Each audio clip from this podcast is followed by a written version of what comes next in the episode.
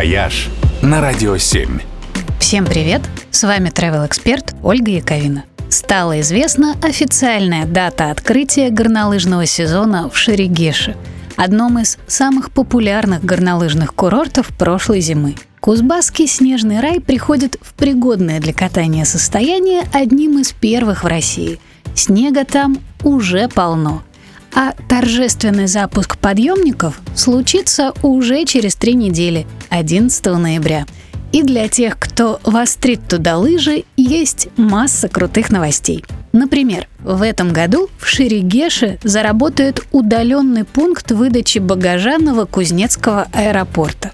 То есть те, кто полетит на курорт через Новокузнецк, смогут получить свои лыжи и доски прямо в Геше – сервисном центре «Белка» в секторе А.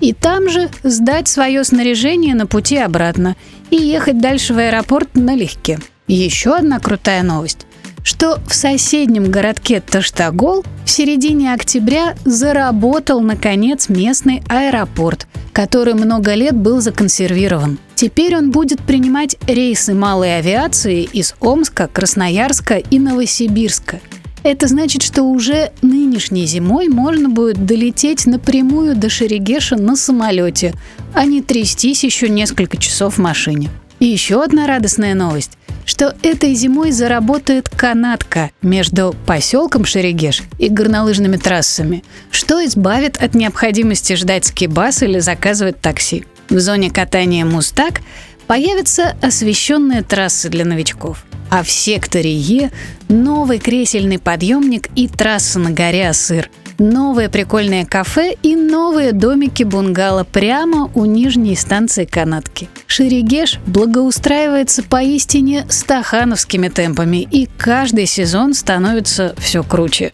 Так что следим за новостями, то ли еще будет. «Вояж» только на «Радио 7».